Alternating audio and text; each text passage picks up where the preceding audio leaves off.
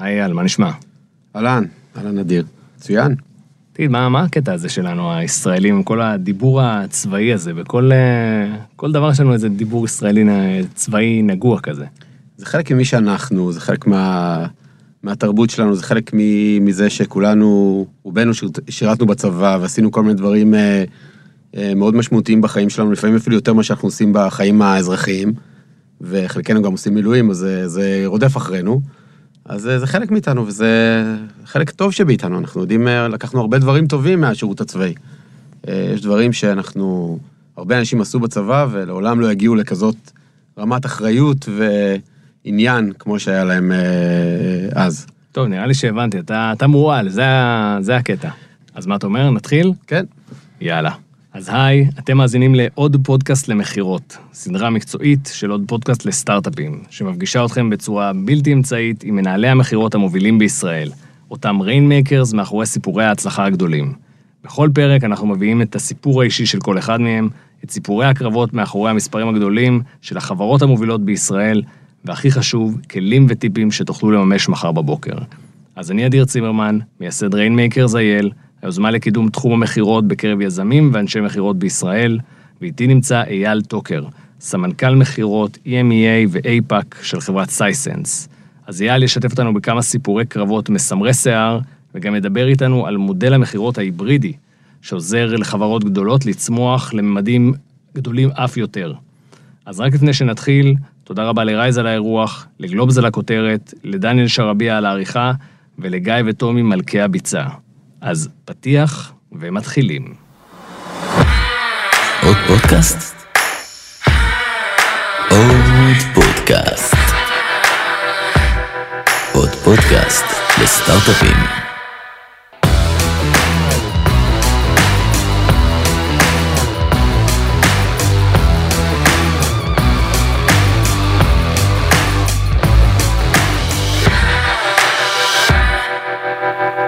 חזרנו.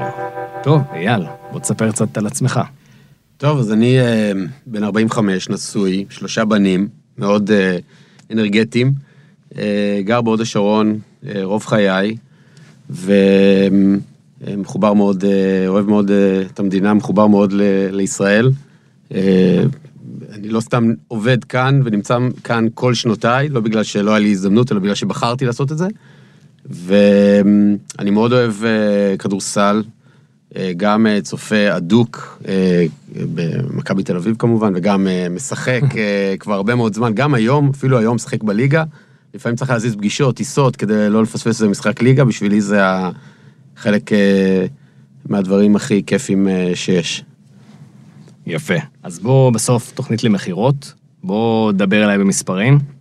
טוב, אז אני הצטרפתי ל- אה, שבעצם אה, הפכה להיות חלק מאימפרווה לפני חמש שנים, אה, ולקחתי קבוצה משני אנשים שעשו אינסייד סיילס, בניתי קבוצה של 30 אנשים, של אה, אנשי מכירות, Sales Engineers, SDRs, BDRs, Renewals, Enablement, אה, בעצם קבוצה שהתחילה אה, ממאות אלפי דולרים ברבעון והגיעה לפי 10, אה, שזה עשרות אה, מיליונים אה, שנתיים.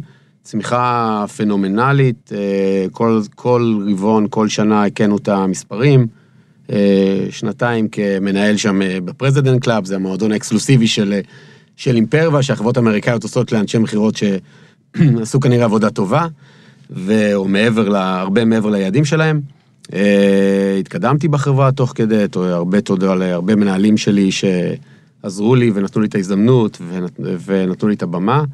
אה, לפני שנתיים אה, עברתי לסייסנס, אה, בעצם לקחת את סייסנס, להיות חלק מהנהלה של החברה ולעזור לה לקחת אותה לשלב הבא בחיים שלה, ועל זה תכף נרחיב על מה שקרה בסייסנס.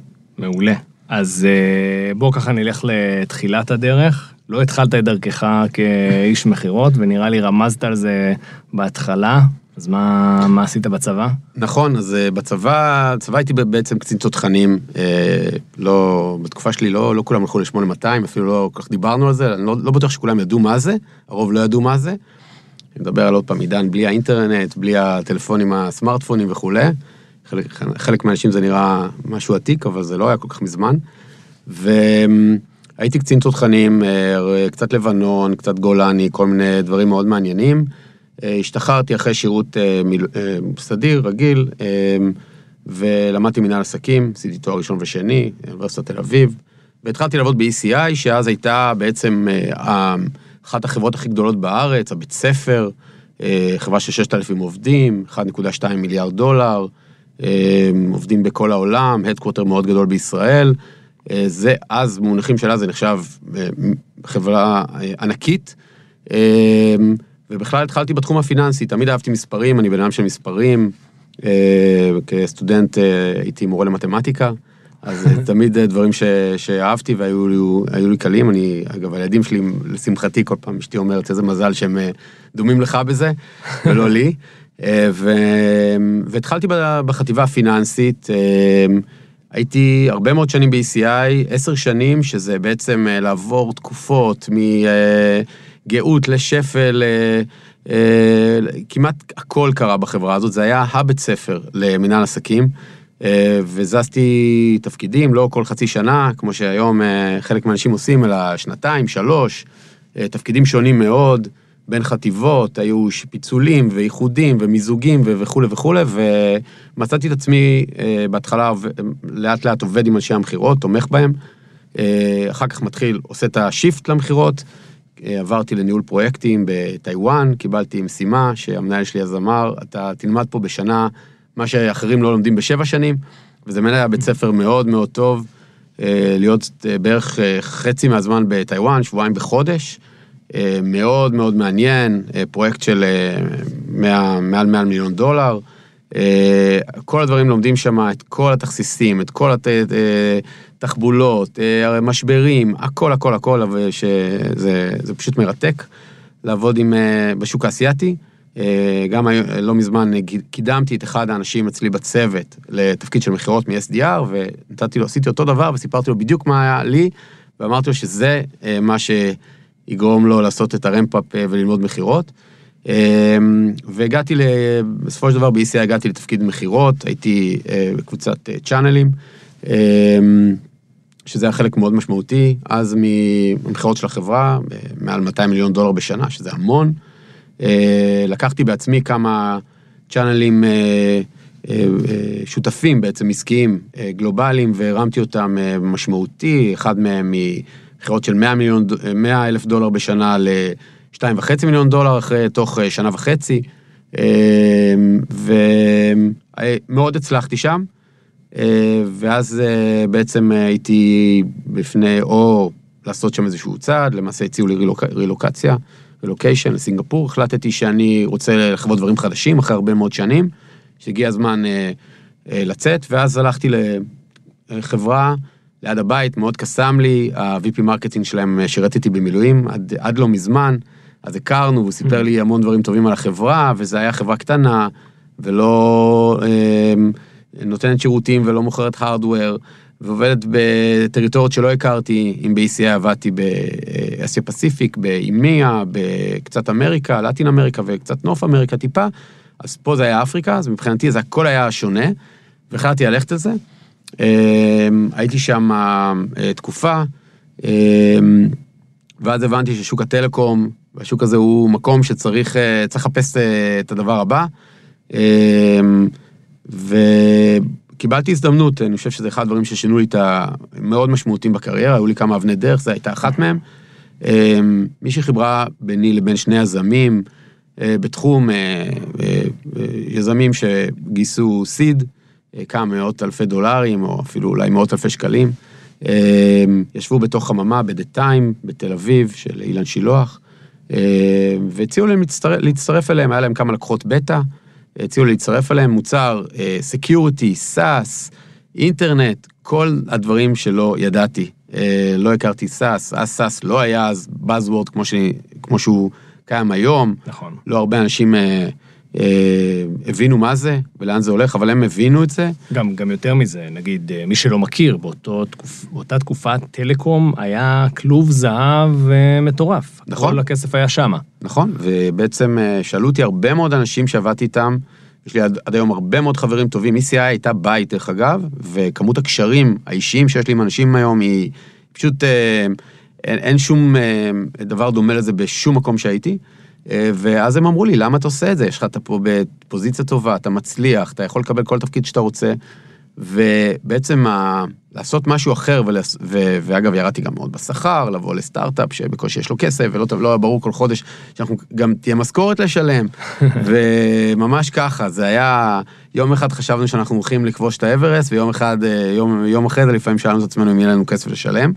נשמע מוכר. וכן, אה, חוויה אדירה, למדתי, נכנסתי לתחום חדש, הייתי בן אדם רביעי בחברה, לנסות להרים את ה sales, אה, וכן הייתה הצלחה, הצלחנו להחתים כל מיני לקוחות, אפילו את eBay הגדולה, שזה, אני יכול לקרוא לזה הצלחה הכי גדולה והכישלון הכי גדול שלי, אה, כי להחתים את eBay, מי שהיום ה-CTO של eBay הגלובלי, אז עשיתי את זה בעצמי, עם הרבה מאוד חוצפה, לא יודע על מה חשבתי אז. מצד שני, לבוא עם סטארט-אפ שיש לו בקושי מוצר, שלקרוא לו בטא זה קצת מחמאה, לקרוא לו אלפא פלוס, וללכת עם זה ל eBay זה קצת, אה, אה, אתה אחר כך מבין שהם אומרים לך, אה, טוב, אתם לא מוכנים, אתם, אין לכם מוצר בשל, כן. דברו איתי שאתם אה, מוכנים, כי, כי הוא לא בשל. וזה אגב היה אחרי חתימת החוזה, לא, לא לפני. אה, זה כאב, כאב גדול אצל אה, אנשי sales ישראלים שצריכים אה, למכור מוצר של חברות סטארט-אפ. אגב, דיבר פה אבי ויזנברג באחד הפרקים על הקושי הזה של ה... יהיה בסדר, שאתה הולך קדימה, היזמים מאוהבים במוצר שלהם, אתה מוכר אותו ועכשיו צריך לגשר נכון. על הפערים האלה. נכון. זה בדיוק ככה, כשנפגשתי עם אחד הפאונדרים של סייסנס, שעברתי לסייסנס, אז הוא בא וסיפר לי כל כך בהתלהבות על החברה, אחד האנשים היותר אה, אה, גאונים שפגשתי בחיי, אבל אמרתי לו מראש, אני רק רוצה להגיד לך, אני הולך לסנן בערך 50-60 אחוז ממה שאתה אומר לי, כי אתה יזם, אתה מאוהב במוצר, אתה מאוד אופטימי, זה התפקיד שלך, אבל אני הייתי בסטארט-אפ וראיתי איך זה עובד, והעולם הוא קצת אה, יותר מורכב וקשה. אבל זה נכון, אם, לא, אם, אם הם לא יהיו כאלה, אז פשוט הסטארט-אפ שלהם לא ימריא, הם, זה, הם חייבים להיות כאלה. אחרת פשוט הם, אם הם לא יאמינו בחברה, זה לא יקרה. אמ, וזה היה שנתיים אה, מדהימות, רכבת הרים, עוד פעם, יום אחד אתה למעלה, יום אחד אתה למטה, אה, הרבה מאוד לקוחות חדשים והרבה מאוד כישלונות לצערי. בסופו של דבר החברה אה, עשתה ריסטארט, כי לא הצלחנו להטמיע את המוצר. אה, אבל בעצם לפני זה נספר על זה שגייסנו, אה, שנתיים האלה גם גייסנו כסף, השלמנו ראונד A, גם חוויה מדהימה להיפגש עם הרבה מאוד משקיעים, חלקם אני אפילו היום בקשר, מכל מיני אה, VCs, גם ישראליות, גם אמריקאיות, לפעמים פתאום הגיע להם מנכ"ל, שי, שהוא גם אחד האנשים היותר... חדים שאני פגשתי בחיי, והיה אומר לי, טוב, אתה צריך לבוא איתי רגע, אה, לאן? לפגוש אה, VC? אז אמרתי לו, רגע, תן לי להתכונן, לבוא עם מספרים, אמר לי, אתה יודע את העבודה, בוא, בוא דבר איתו. ככה זה קרה, זה לפעמים קרה מעכשיו לעכשיו. אה, זה מרתק, זה מדהים, נפגשנו עם, אני לא רוצה להגיד מי זה, אחד ה VCים הגדולים בארץ, בבית שלו, שהוא בא ופגש אותנו בפיג'מה, והוא, והוא גם השקיע כסף, אז מי שיעשה גוגל אולי ימצא את זה. אה, אז דברים אה, באמת אה, מרתקים, זה פתח בפניי את העולם הזה של SaaS, של אינטרנט, של security, של Web Application Firewall, ובאותה תקופה, כמו שאתה אומר, הרבה אנשים אמרו לי שזה, למה אתה עושה את זה?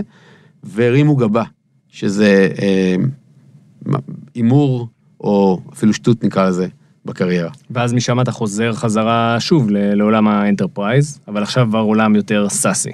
נכון, אז אה, זה עוד לא, זה עוד לא enterprise, זה למעשה יותר mid market. אה, משם הגעתי אה, ל Incapsula, שהייתה סטארט-אפ ש Imperva הייתה מושקעת בו, אבל חברה עצמאית, היו שם משהו כמו 60-70 איש, יחסית לא לגמרי בהתחלה, אבל, אבל גם לא ב... עדיין מקום מאוד קטן, שני אנשי מכירות בארץ, עוד איזה אחד או שניים בארצות הברית. אה, צוות מאוד קטן, ממש ספורט, אה, היה בחדר יותר קטן מהחדר שאנחנו חושבים עכשיו. אה, ובעצם הגעתי כדי להצטרף ולנסות לעזור להם. בדיעבד הבנתי שהם רוצים לעשות איזשהו ניסוי, לראות אם אפשר לעשות scaling למה שהם עושים גם לעולם של פרטנרים וכולי. והגעתי לשם, מיד מיד אחרי שבעצם הצטרפתי, אז אה, אימפרבה רכשה את החברה, הפכנו להיות חברה של אימפרבה, שאפשר להגיד שברוב התקופה התנהלנו, המשכנו להתנהל עצמאית, האינטגרציה הזאת לקחה הרבה מאוד זמן, גם אה, פרט חשוב, שאנחנו צמחנו בקצבים מאוד מאוד מרשימים, ואימפרבה חברת האם פחות, והם פשוט החליטו לא, לתת לנו לעשות, להמשיך לעשות מה שאנחנו יודעים, בלי להפריע, כלומר היינו עם אה, אה, שיווק, R&D, sales, HR, הכל בנפרד, חוץ מאולי legal ו finance, אז זה לא כך נורא. אה, חשוב אולי פה להגיד, אה, זה, יש, זה די חריג שחברה שרוכשת משאירה את אה, צד ה sales. חברה אמריקאית באה רוכשת את החברה הישראלית ולא סוגרת את, ה, הסיילס שלה. איזה פערי תרבות הרגשת פה בהיבט הזה? איך אתם התמודדתם עם האלמנט האמריקאי שצריך לעבוד עם ישראלים בסוף? אז היה להם קשה מאוד לתפוס אותנו, התייחסו אלינו הרבה פעמים כברדקיסטים, שעושים כל מיני דברים שהם לא בדיוק דומים לאיך שהאמריקאים עובדים, הכל מסודר, הכל לפי פרוססים, אבל הם לא יכולו להתווכח עם ההצלחות, פשוט הצלחנו. ואומרים שמצליח משהו, משהו עובד, אל תיגע, ככה הם פחות או יותר, הם מאוד חששו לעשות שינוי, כדי פשוט לא לפגוע בצמיחה. וכשהצטרפתי, אה, אגב, קרה לי אה, סיפור אה, מאוד מעניין, אמ, מ... חזרה ל, לרקע שלי במילואים, אז באותו זמן הייתי מפקד מכלול אש בחטיבת חי"ר, תפקיד דומה למשהו כמו מ"פ למג"ד, לא יודע, כל אחד ישים את זה איפה שהוא רוצה, והרבה מאוד, וזה היה לפני ההתחממות בעזה וכולי, והחטיבה שלי קיבלה בעצם אחריות על עזה, חטיבה סדירה, והייתי איש מילואים בחטיבה סדירה. ו... ופתאום אה, צוק איתן קורה, וזה ברבעון הראשון שאני קווטה קרייר בחברה. וואו. וצוק איתן, ולא לדבר על כל הנוהלי קרב שהיו, והכנות, וקראו לנו, וגייסו אותנו ושחררו אותנו וכולי, אבל פתאום קוראים לנו צוק איתן, ורבעון הראשון שלי, שאני מקבל quota carrier, יש פתאום אבא ואימא אמריקאי, או איזה בעלים אמריקאים, ו... וקיץ. ואיך אני הולך להסביר את זה שברבעון הראשון שלי אני לא עומד ביעדים שלי, שזה רבעון הראשון קווטה קרייר. קווטה קרייר, רק למי שלא מכיר, זאת אומרת, היעדים ששמו לך במכירות ומצפים שתסגור נכון, עד סוף הרבעון נכון. הזה. כלומר, לא באתי עם uh, שום pipeline, uh, קיץ, לא, שכולם יודעים שבקיץ, רבעון השלישי זה רבעון יותר קשה באירופה, כי אוגוסט הוא חודש מאוד קשה לעשות עסקים גם בישראל, גם באירופה. Uh, וחודש פתאום, חודש ומשהו, קצת יותר מחודש, להיות מנותק לגמרי, בלי שום קשר עם הלקוחות, לא יכולתי אפילו להסביר איפה אני, אה, ממש ככה, ואז אה, באמצע אוגוסט אה, חזרתי הביתה, וכמובן שהאינסטינקט הראשון היה לקחת קצת חופש, איזה שבוע להירגע וזה, אבל אמרתי לאשתי, אני לא יכול לגמור את הרבעון הזה בלא להצליח, כי מה אני אסביר, כשהייתי במלחמה, מה אני אגיד למנהלים האמריקאים? I went to a war, I, I, I, I was fighting, I mean, זה, זה, הם ישאלו אותי, על מה אתה מדבר? כאילו, מאיפה הוא בא לנו הדבר הזה? מה זה הדבר, כאילו, מה זה הג'ונגל הזה? ואף אחד לא יזכור את זה. אחרי חודש, אני יודע שאנשים בזיכרון קצר, הם לא יזכרו אחרי חודש, חודשיים, שהייתה מלחמה, בטח שלא הורידו לי את הקווטה. ואמרתי לאשתי, אני חייב, אני יודע שאני צריך להיות בבית ולא הייתי בבית, אבל אני חייב לתת הכל. לא יכול להיות שאני אגמור את הרבעון הזה עם זה. אמ, אף אחד בחברה לא אה, חלם, האמין, ציפה שאני אפילו אגיע לחצי. מהיעדים שלי, לא היה סיכוי, אה, אבל לא ויתרתי, עבדתי מאוד קשה, אה, והצלחתי לעשות over-achievement ברבעון הזה, כלומר, אה, מעבר ליעדים, לא זוכר, משהו כמו 130 אחוז, משהו כזה. ואחרי זה, ומיד אחרי זה קיבלתי בעצם לנהל את הקבוצה ולבנות את הקבוצה. אמרו לי, לא האמנו שתגיע לחצי, בטח לא ליעד. אז אם עשית את זה שאתה עם כל הסיפור של צוק איתן ו- ומילואים וצבא, אז, אה, וברבעון הראשון שלך, ובלי pipeline והכל, אז אנחנו, קח את המפתחות, אמ, ותגייס כמה אנשים, וקדימה, תרים את הצוות. ו- וככה זה היה, וגייסתי כמה אנשים, והצלחנו, ושברנו את היעדים, וקיבלו תיאבון. ושאלת עוד פעם, למה האמריקאים לא לקחו פיקוד? אז הם באו ואמרו, רגע, אולי תיקח עוד שישה, עוד שמונה, עוד עשרה, ואמרתי להם, חבר'ה, אי אפשר לגייס כל כך הרבה אנשים בבת אחת. זה גם להכשיר אותם, זה גם, אה, זה לא שאני יורד למטה לבית קפה ומוצא אותם, מאוד קשה לגייס, אבל uh, גייסתי בערך 30 איש, ממש במו ידיי. יפה. בתקופה של uh, משהו כמו שנה וחצי, רובם בהתחלה, scale לא נורמלי, אז תוך כדי לגייס, ותוך כדי לבנות, ותוך כדי לגדול, וכמובן שגדלים ומצליחים, וכל רבעון לעשות over achievement, אז אתה מקבל, מקבלים תיאבון ורוצים שתעשה עוד. אה, ואז אה, בעצם צריך לחשוב איך עושים את זה. ואז אה, בעצם בפעם הראשונה התחלתי לחשוב על ה hybrid, על איך אני מוציא יותר ממה שיש לי היום. אני לא יכול רק לעשות scale בלהביא עוד אנשים, בלעשות inbound, היינו חברת inbound קלאסית, שהתחילה ב round robin, כלומר round robin זה אומר שכל אנשי המכירות מקבלים לידים, לא משנה איפה, אחד יכול, אפשר להתחיל את הבוקר באוסטרליה, להמשיך איתו להודו, UK, גרמניה, רוסיה, לסיים בזה, הכל בשיטה של אה, חלוקת, חלוקת אה, שווה של הכמות ההזדמנויות, regardless of מאיפה הם מגיעים, כן. ואיזה תרבות. ואז חשבתי איך אני ממקסם את זה, כי אני לא יכול לעשות פי שניים לידים. marketing גם, ככל שהם צריכים להביא יותר, קשה להם להביא את אותה כמות ובאותה איכות. כלומר, הכמות יורדת והאיכות יורדת. כי, כי מה לעשות, בסוף זה, זה איזשהו, אה, לא תקרת זכוכית, אבל ה, הם לא יכולים להתמודד עם עקומת גידול. sales, ש sales צריכים לגדול פי שניים, marketing יכולים לתמוך ברבע מזה, חצי מזה, לא, לא הכל. אולי בשלב שאתה קטן, אפשר. שניים, שלושה אנשי מכירות, מאות אלפי דולרים, כן. אתה כבר מדבר על מיליונים, פשוט בלתי אפשרי. אז בוא רגע נעצור פה ונשלים את החלק בסיפור שלך על סייסנס, ואז נחזור למודל ההיברידי שאנחנו דיברנו עליו. אוקיי, אז, אה, אז הגעתי בעצם לסייסנס, אה, אחרי ההצלחה הזאת שמה, שבאותה תקופה לא חשבתי בכלל שאני אמצא את עצמי בסייסנס, אבל אה, אה, כמה פגישות עם אמיר, אה, המנכ"ל של סייסנס. שגם התראיין פה בפרק עם טומי וגיא. אז, אז אמיר מאוד הרשים אותי, ופגשתי את היזמים, ופגשתי את, החבר, את החלק מהבורד ממברס, ו...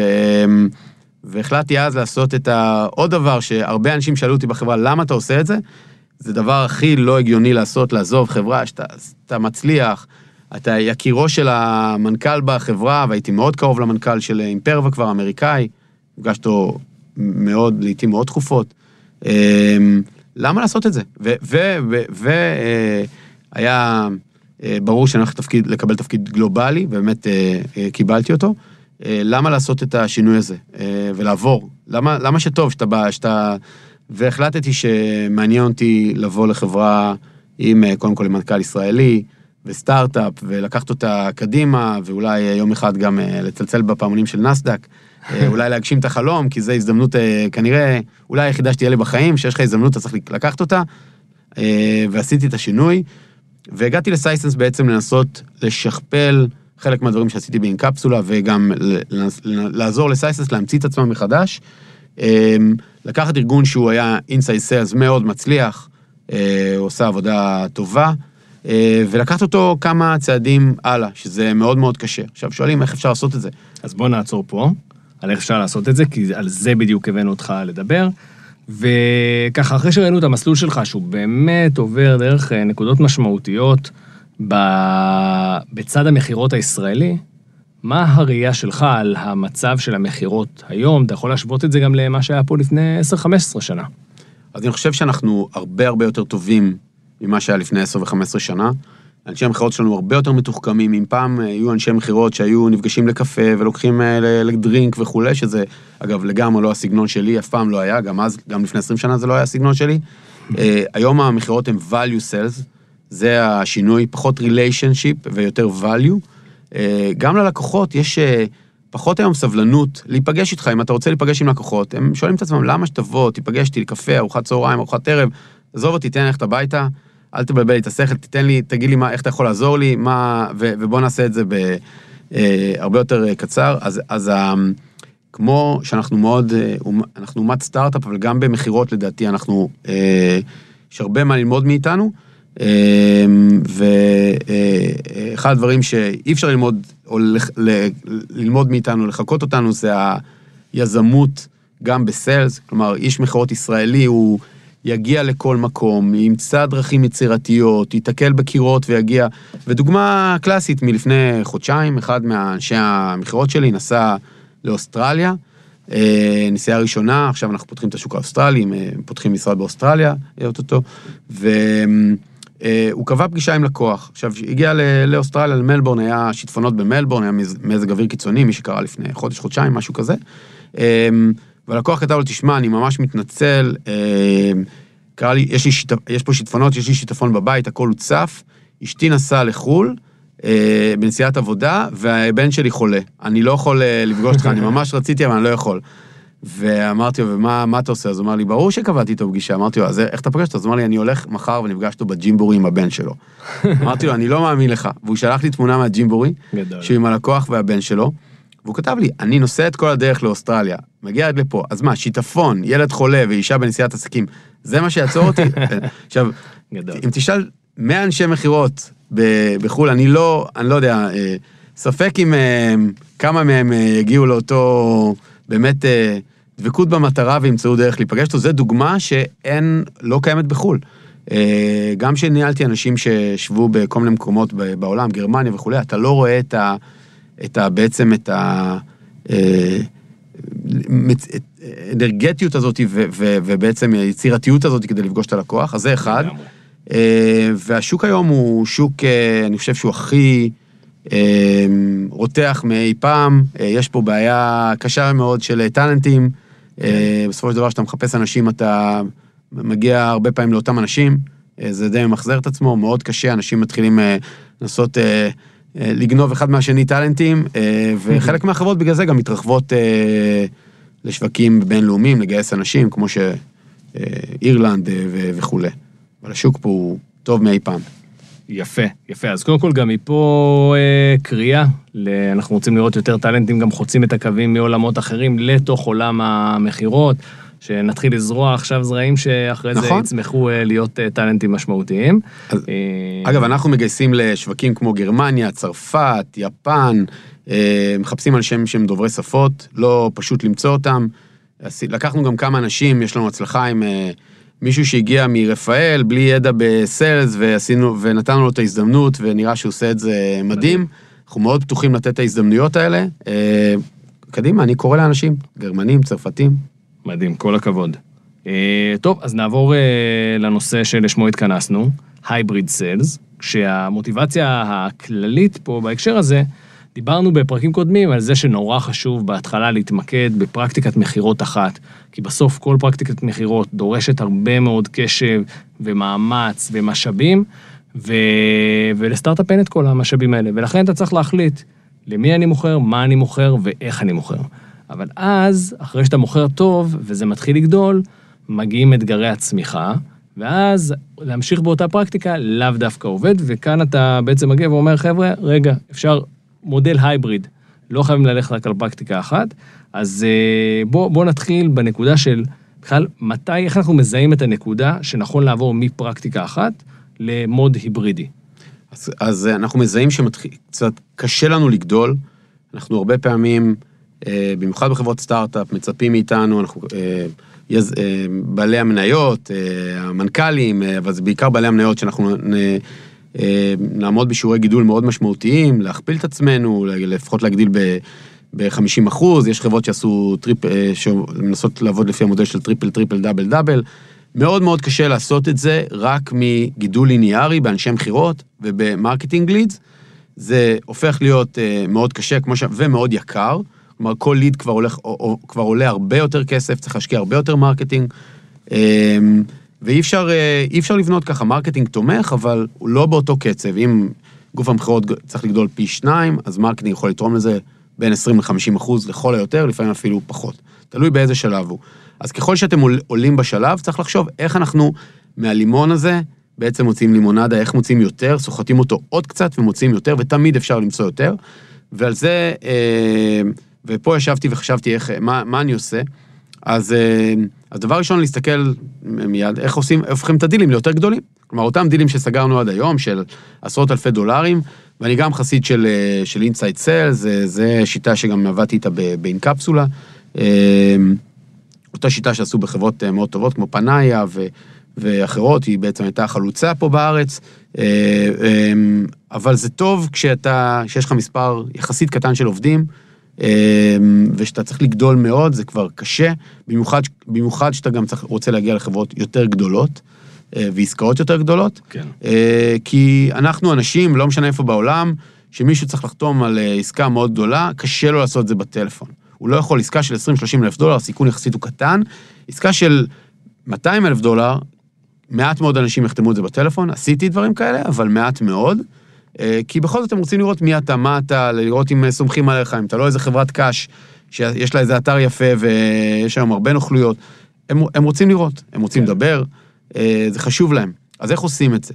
אז, אז קודם כל, על זה, זה מה שהניע אותי, איך לעשות יותר מהלקוחות הקיימים, גם לקוחות, גם פרוספקטים וגם לקוחות קיימים.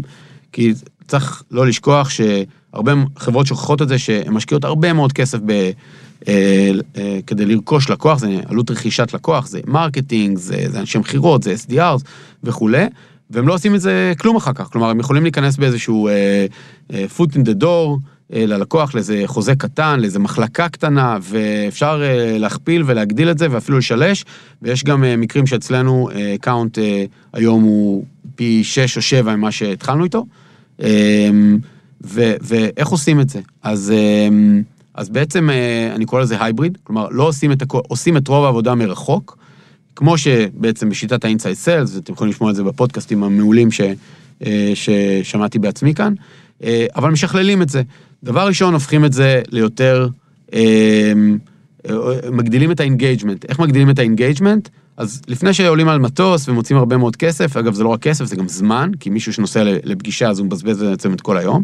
נכון. אה, אז אה, מתחילים לעבור משיחות טלפוניות לשיחות בווידאו. כלומר, בסייסנס שהגעתי, זה דבר ראשון שאמרתי, אני רוצה לראות את הכל בווידאו, התחלתי למדוד אותם, כלומר, כולם היו צריכים לדווח על זה, וזה התחיל מאפס וידאו להכל וידאו, היום הם אה, בעיקר מתלוננים שאין מספיק חדרים מווידאו, ויש לנו חדרים מדהימים עם פסיליטי מדהים, עם מסך גדול, מצלמה, רמקול, מדהים, אה, באמת, המון חדרים, אז היום הם, אה, אין מספיק חדרים כדי שכולם יעשו את זה. לפעמים שצריך, אני אפילו אומר להם, תוציאו אותי מהמשרד, תעשו את זה אצלי. אה, אז זה כבר משנה את הכל. כלומר, להתחיל שיחה בווידאו, מישהו רואה אותך, רואה את הפנים מאחורה, שזה לא, סליחה, איזה מישהו ממדינת עולם שלישי שמדבר אליו עם מבטא טוב, ובמקרה הוא שינה את השם שלו לדיוויד, אז הוא רואה באמת מי זה ומה זה. אה, דבר שני, אתה רואה שהוא engaged אליך, הוא לא מתעסק במיילים. כמה, כמה פעמים מכם שהייתם בשיחת ועידה, הייתם עסוקים בדברים אחרים, כשאתם עושים שיחת face, כשאתם עושים שיחת וידאו, אתם לא עושים את זה. כי אתם, מישהו מהצד השני רואה ואתם אה, עסוקים ואתם לא פתאום אה, שואלים שאלה ומישהו, אתם שומעים מישהו שאומר לכם, רגע, סליחה, מה, אתה יכול לחזור? כי אתם מבינים שהוא לא היה איתכם בכלל. אז זה גורם ל engagement, להתחיל ככה, engagement יותר גדול, לא צריך, לפני שטסים. אה, דבר שני זה ההתמקצעות.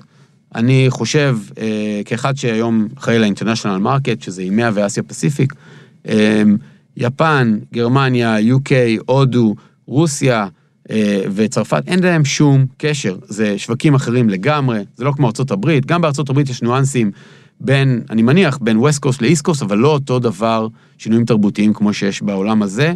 ולתת למישהו שלא יודע איך לעבוד עם סינים, ומה הניואנסים, או לתת למ... אה, לעבוד על, אה, בסין, או לתת למישהו שלא דובר גרמנית ולא מבין שבגרמניה אתה צריך להיות קצת יותר אה. מנומס מה... מהממוצע, או ב-UK מאוד רגישים ל... למבטא שלך, ואתה צריך להיות עם נייטיב אנגליש, כמו ש-UK, אנשים בארצ... באנגליה אוהבים לדבר. זה, זה מאוד מאוד משנה. גם צריך לדעת את ה... אה, אה, לא רק, גם את התרבות, גם בעצם להכיר את המדינה, גם להכיר את השוק, לעשות מחקר שוק כמו שצריך, על מי הולכים וכולי, והקפיצה הזאת היא בין מדינה למדינה ל account account, אה, בעצם אה, מביאה אה, פחות מ... מפוקוס. אגב, פוקוס זה דבר שאני מאוד, מילה שאני חוזר עליה המון, שומעים את זה כל הזמן אצלי בצוות, אני חסיד גדול של פוקוס, תעשה פחות ותעשה את זה יותר טוב, תס- בסוף עוד דבר, התוחלת תהיה יותר גבוהה ממה שתס- אה, אה, שתשיג. אה, אז, אה, אז אחד זה אז להגדיל את ה engagement, וזה נורא קל, כל אחד יכול לעשות את זה היום, לא צריך להשקיע כלום חוץ ממצלמת וידאו, אגב, גם את זה לא צריך, כי יש את זה בכל לפטופ היום, מצלמת כן. וידאו וזה לא בעיה, ועושים שיחות סקייפ, אז זה zero cost, שינוי רק בהתנהגות, וזה רק mindset. דבר שני, זה מומחיות. לקחתי גם ב- באינקפסולה וגם בסייסנס, באינקפסולה היינו בצמיחה מטאורית, ואז החלטתי לעבור לריג'נים. שאלו אותי שם, למה אתה עושה את זה? הכל עובד מדהים. אמרתי, זה נכון, אבל שנה הבאה אנחנו, אנחנו צריכים להביא פי שניים. אם לא נעשה את השינוי הזה עכשיו, אז עוד שנה נשאל את עצמנו, אנחנו, ש... נגיד שהגענו לקיר זכוכית ולמה לא עשינו שינוי לפני שנה, אז אני עושה את זה עכשיו, דווקא כשדברים עובדים טוב, שזה, אה, הרבה דברים חוזרים לי ב, אה, בקריירה שלי, שאנשים אה, שואלים, למה לעשות שינוי שהכל טוב? אה, אז אתה צריך תמיד להסתכל בתור לידר, אם אתה יזם, אם אתה מנכ"ל, אם אתה... כל מנהל, להסתכל שנה קדימה, לא לחשוב על, ה, על הטקטי, על החודש, חודשיים, איך אני גומר את החודש, את הרבעון וכולי, אלא לחשוב איך אתה מכין בעצם את הקרקע, כי אם לא תשתול היום את ה... בעצם אה, זרעים, אז לא תוכל לקטוף עוד שנה, וזה יהיה מאוחר מדי, כל דבר לוקח זמן. אמ, אז המעבר לריג'ונים והתמקצעות ריג'ונליים, ככה גם אנשים אה, מאוד פוקוס, אגב, גם עובדים גם בטיימזון אחד, יותר פשוט, הם לא צריכים לקום ב-6 בבוקר לאוסטרליה ולעשות עוד ב-7 בערב שיחה עם לונדון. אז, אה, אז זה גם מבחינת ה-work life, זה, זה, זה גם חלק מזה, למרות שזה לא הקריטריון הראשון. אמ, ו, ובעצם אמ, אה, כשנותנים לבן אדם לעבוד על טריטוריה מסוימת, אז הוא מכיר use cases דומים מאותו מדינה, הוא יכול לתת רפרנסים, הוא יכול לחבר ללקוחות, הוא יכול ללכת כשהוא הולך לפגוש פרוספקט, אז לפגוש את כל הלקוחות באזור, ולשאול אותם מה שלומכם. מעניין. ו... וברגע שעשינו את זה, ופגשנו לקוחות בלי שהם ביקשו, בלי שהם, אה, כי פשוט מישהו נסע, ואז הוא סגר לעצמו לדרך, זה, הוא כבר בלונדון, אז הוא יפגוש גם כמה לקוחות בלונדון, ומדהים שכל פעם יוצאים מהמפגשים האלה עם הזדמנויות שהם אקספנשנים או אפסלים, שלא היו קורות אלמלא אה, היינו יוזמים אותם, כי הלקוח לא תמיד בא ו, ומספר. אה, אז ה... אה, וכמובן השילוב של face to face, אז אנחנו לא נוסעים כל הזמן, והתקציב נסיעות שלנו הוא כבר לא, הוא לא field, ואנשים לא נוסעים פעם בחודש, וחלקם גם לא פעם בחודשיים, ו, וחלקם אפילו פחות, אבל נוסעים שצריך. כלומר, מה יש זה עס- אומר צריך? אם יש עסקה גדולה, לדוגמה, יש לי את חוק ה-100 אלף דולר, יש עסקה של 100 אלף דולר ומעלה, מחייבת מפגש שהוא face to face. הוא יכול להיות בהתחלה, רצוי שיהיה בהתחלה אגב, ולא בסוף, כי, כי זה מה שיעזור לדחוף את העסקה קדימה, להכיר את ה-decision maker, להכיר הרבה אנשים בארגון, אה, לעשות דריסת רגל. אה, ויש לי הרבה מאוד דוגמאות של עסקאות מאוד גדולות שסגרנו בשנה האחרונה, שעשינו פגישה אחת, face to face, שעשתה פריצת דרך. בסגירת העסקה, וסגרנו עסקה מאוד גדולה, שלפני שהגענו לשם, בכלל לא חלמנו שנוכל לסגור חצי ממנה. אז uh, הפגישה שם, גילינו הרבה מאוד, וזה לא ה... זה, זה פחות הריליישנשיפ, ולקחת אותם עוד פעם לבירה זה לא עובד היום, זה יותר, כשאתה בא אליהם, הם הופכים להיות יותר פתוחים איתך, ומספרים לך אה, בדיוק איפה אתה נמצא ומה... ה- יש קרבה, אתה כבר שומע, והוא יגיד לך, תשמע, המנהל שלי בעצם רוצה את המתחרה ההוא, כי הוא מכיר מישהו שם, או כי ה feature הזה נורא חשוב לו, ואתה לא יודע, לא הבנת מה נורא נורא אה, חשוב לו לדעת. אה, אתה לא מגיע לרמות כאלה שאתה עושה את זה רק ב remote, זה לא מספיק. אה, אז, אז המעבר לריג'נים, התמקצעות ריג'ונלית. אה, בתוך הריג'נים עשיתי עוד שינוי, של בעצם התמקצעות של inbound ו outbound, וזה בעצם המעבר הזה מרק מעולם של inside sales, לקבל לידים, בעצם ליצור, ליצור לעצמך pipeline. אה, אני כל פעם מספר לאנשי מכירות שמה לעשות, רוב האנשי מכירות זה מה שהם עשו. עד לפני כמה שנים, SDR זה מקצוע חדש בשוק, הוא לא קיים יותר מכמה שנים. זה נש- נשמע היום, אנשי מכירות צעירים אומרים, אוקיי, יש SDR, למה ש... או יש BDR. שיוצר הזדמנויות. למה אני צריך לייצר הזדמנויות? אז ככה עשינו. אה, רוב אנשי המכירות, זה מה שהם עשו. אני חושב שכל מי שהתראיין אצלך עשה את זה בחייו, כן. אה, וגם אני, לא היה לנו SDRים, לא BDRים, לא marketing, לא לידים, לא אה, אה, פורומים שאנשים מילאו אה, פרטים, עשינו את זה לבד, אה, ואנשים צריכים ללכת לצוד. ועשיתי, ברגע שעשינו הפרדה, לפני חצי שנה, אז, אה, ואמרנו לאנשים, אתם צריכים, חלק, חלקכם צריכים ליצור את ההזדמנויות של עצמם, אתם האנטרים, אתם ציידים, וחלקכם עובדים על אינבאונד. אה, מדהים, צמחנו מהזדמנות וחצי בחציון למשהו כמו 44 דילים, צמיחה של 1,300 אחוז ב-ACV. עכשיו, אלף, כלומר זה... זה ACV רק למי שלא מכיר. ACV זה annual contract value, כלומר זה התשלום השנתי שלקוח חותם, גם אם הוא חותם לרב שנתי, אז מסתכלים על ה-annual value שלו, ככה מודדים את זה בסאס.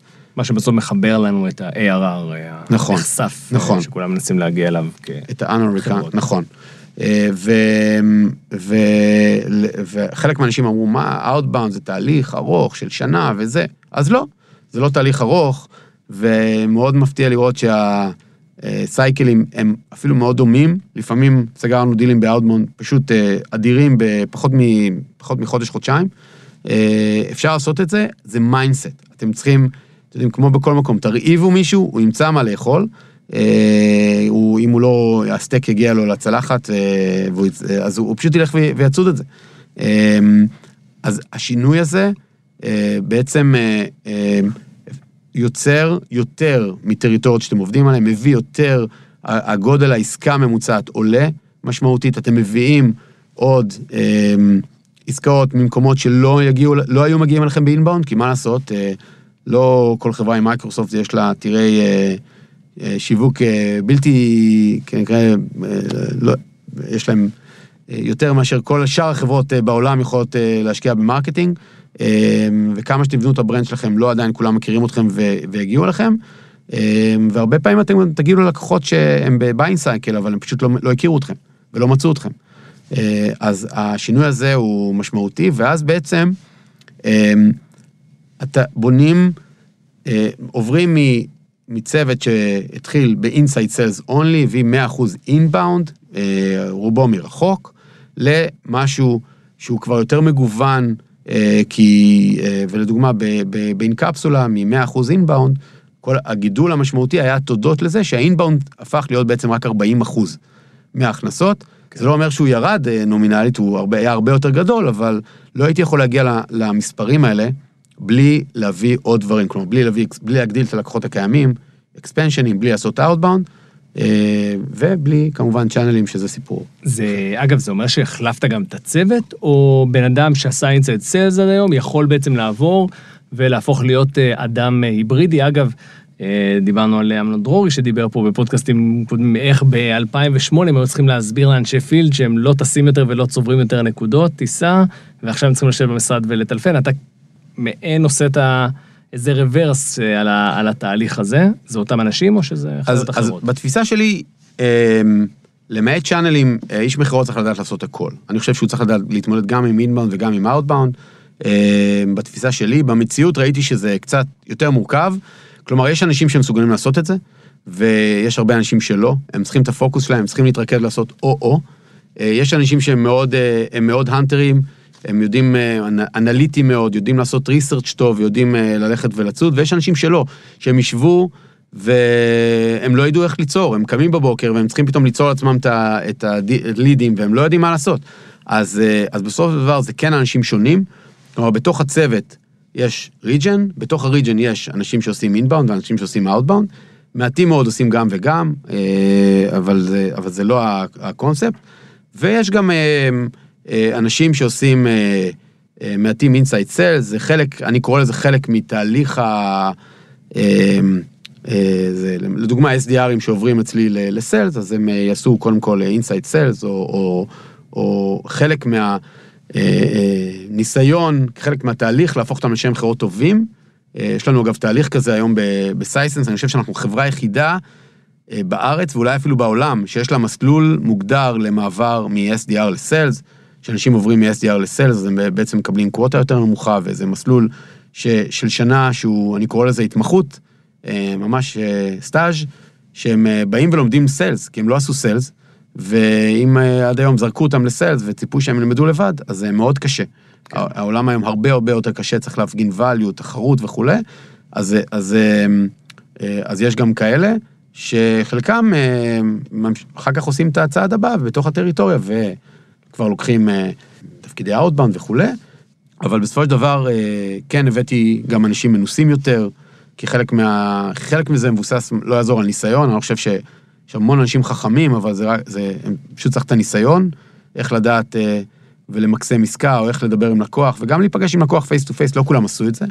אז חלק מהאנשים שהגיעו לחברה והבאתי, זה באמת אנשים יותר מנוסים, קצת העלו את הממוצע. יפה. טוב, אז זמננו תם, אז בואו נסכם ככה את מה, ש... את מה שדיברנו עליו. אז דיברנו על הנושא של הייבריד uh, סיילס, דיברנו על מתי נכון בכלל להתחיל עם זה, uh, ואיך אנחנו בעצם מתחילים uh, להעביר, נתנו מוטיבציות כלליות להגדלת הדילים ולהוציא יותר מהקיים. Uh, דיברנו על, על ההפרדות, אה, הפרדה ברמה של אה, טריטוריה, Outbound ו-Inbound ו-SMBs וכל השאר. אה, הזכרנו פה כל מיני שיטות, כמו אה, ה round robin שהזכרת אה, בהתחלה, לאו דווקא בהקשר הזה, על כלל האצבע שלך, של ה-100 אלף דולר והולכים, ובכלל על המעבר מטלפון לוידאו בדרך, כעוד, כעוד שלב אה, בדרך ל face to face. אז אה, ככה, זאת, עכשיו יש לך איזה כמה רגעים, אה, ואת הבמה לבוא ולתת איזשהו מסר לאומה בתחום הסיילס, שאתה רוצה שאנשים אה, ייקחו מכאן? קודם כל, המסר הראשון זה צריך להעז, אה, במיוחד כשאתה מנהל, ל, ל, ל, גם כשאתה מצליח, לא רק כשאתה לא מצליח, גם כשאתה מצליח, לבוא ולחשוב כל פעם קדימה ולעשות כל מיני דברים שהם לא יהיו בסטטוס קוו, שאנש, או שחלק מהאנשים ירימו גבה וישאלו אותך למה אתה עושה את זה, או אני חושב שזה לא יעבוד, הרבה אנשים יגידו לך שזה לא יעבוד, תלך, תעשה את זה. אה, וזה, אה, נתתי עכשיו הרבה מאוד דוגמאות אה, בדרך של עשיתי דברים שהם היו לגמרי לא בקונצנזוס, ואנשים הרימו גבה וראיתי אותם מסתכלים ואומרים מה הוא עושה, הוא עושה שטויות, ובסופו של דבר בעצם לא הוכחתי להם, אבל המציאות הוכיחה שזה היה צריך לעשות את זה. דבר שני, תהיה מוכן להפתעות ולשינויים, ואני חסיד של תכנון, ואני עושה הרבה מאוד תכנון. זה, זה חלק מאולי מה שלומדים בצבא גם, לעשות הרבה מאוד תכנונים ולהתכונן לעשות אה, נוהל קרב לצורך העניין. כן. אבל בסוף המציאות תמיד מתנהגת אחרת, כי משהו קורה. כי אה, פתאום משהו קרה בשוק, ופתאום יש ברקסיט, ופתאום אה, יש איזה משבר אה, כזה או אחר, וסגרנו עסקה לא מזמן עם לקוח יפני, ואז היה שיטפון, וסגרו את המפעל לחודש וקיצצו בתקציב, וקורים המון המון דברים שאתה לא תלוי בהם, וגם אצלך בחברה. תהיה תמיד מוכן להפתעות, אה, ותדע איך להגיב. יש לי סיפור קצר להגיד על מקרה שהיה לי לפני קצת יותר מעשר שנים. אה, עבדתי שנה וחצי ב-ECI, טלקום, עוד זה היה סייקלים ארוכים, אה, לפתוח את השוק האינדונזי עם איזה פרטנר מסינגפור. שנה וחצי עבדנו לעסקה, סגרנו את העסקה, ואז קרה עופרת אה, עופרת יצוקה, עוד פעם חוזרים לצבא. ולמה זה קשור? כי בגלל עופרת יצוקה, אינדונזיה מדינה מוסלמית, אה, היה אה, החלטה ממשלתית, לא קונים שום דבר מישראל. ומה עושים? ECI מייצרים בישראל, ב- אה, באופקים, ו-Made in Israel, country of origin, והעסקה סגורה, ובאו לנו הלקוחות שלנו ואמרו, מה עושים? עכשיו אנחנו, אנחנו, אנחנו אבודים. אז אלתרנו, לקחנו את כל ה... זה היה הארדוור, אז לקחנו את כל ההארדוור שכבר היה נמצא בג'קרטה, עם טיפקס אה, הורדנו את כל ה-Made in Israel, שמנו מדבקות של הפרטנר, והעברנו את כל קו הייצור לסין. אה, והפכנו את המוצר בעצם למוצר סיני, שמייצר הפרטנר שלנו, ותנחש מה, העסקה נסגרה, ולא מזמן שפגשתי את אה, מי שמנהל את הפעילות באסיה, הוא סיפר לי על הפעילות עם אה, אותו לקוח באינדונזיה, טלקום, סיפר לי כמה זה זה, ואמרתי לו, אתה לא יודע, אתה לא מאמין איך זה התחיל. ומה, ומה קרה אז? עכשיו, רוב ה... זה, אה, זה חלק מ... זה, זה, תקראו לזה פורס מז'ור, מלחמה בישראל שמשפיעה על עסקה שעבדתם עליה, אין שום קשר לעסקה, לא בעיית בדג'ט, לא בעיית טכנית, שום דבר, אבל אתם רואים, צריך להתכונן לזה ולבוא אה, עם פתרונות, להיות אה, עמידים. יפה. אז עם המסר והסיפור החזק הזה, אנחנו נסיים. אה, אני אדיר צימרמן, תודה לאייל טוקר על השיחה המאוד מעניינת הזאתי, על המודל היצירתי ההיברידי. אה, באותה הזדמנות אני גם אזכיר שמעבר לפודקאסט, יש לנו קהילה שמורכבת מאנשי מכירות ויזמים ועוסקת בנושא המכירות. אתם מוזמנים לחפש אותה באתר meetup.com תחת השם Rainmakers IL. יש לנו גם אה, שתי קבוצות אה, של אנשי מכירות ויזמים פעילות בפייסבוק, TISF, שהיא יותר דוברת אנגלית, וסופר סלרס, שיותר דוברת עברית. אז אה, אייל, תודה רבה שבאת. תודה לך, נהניתי. וכמו שאמרנו, המעז מנצח. כן.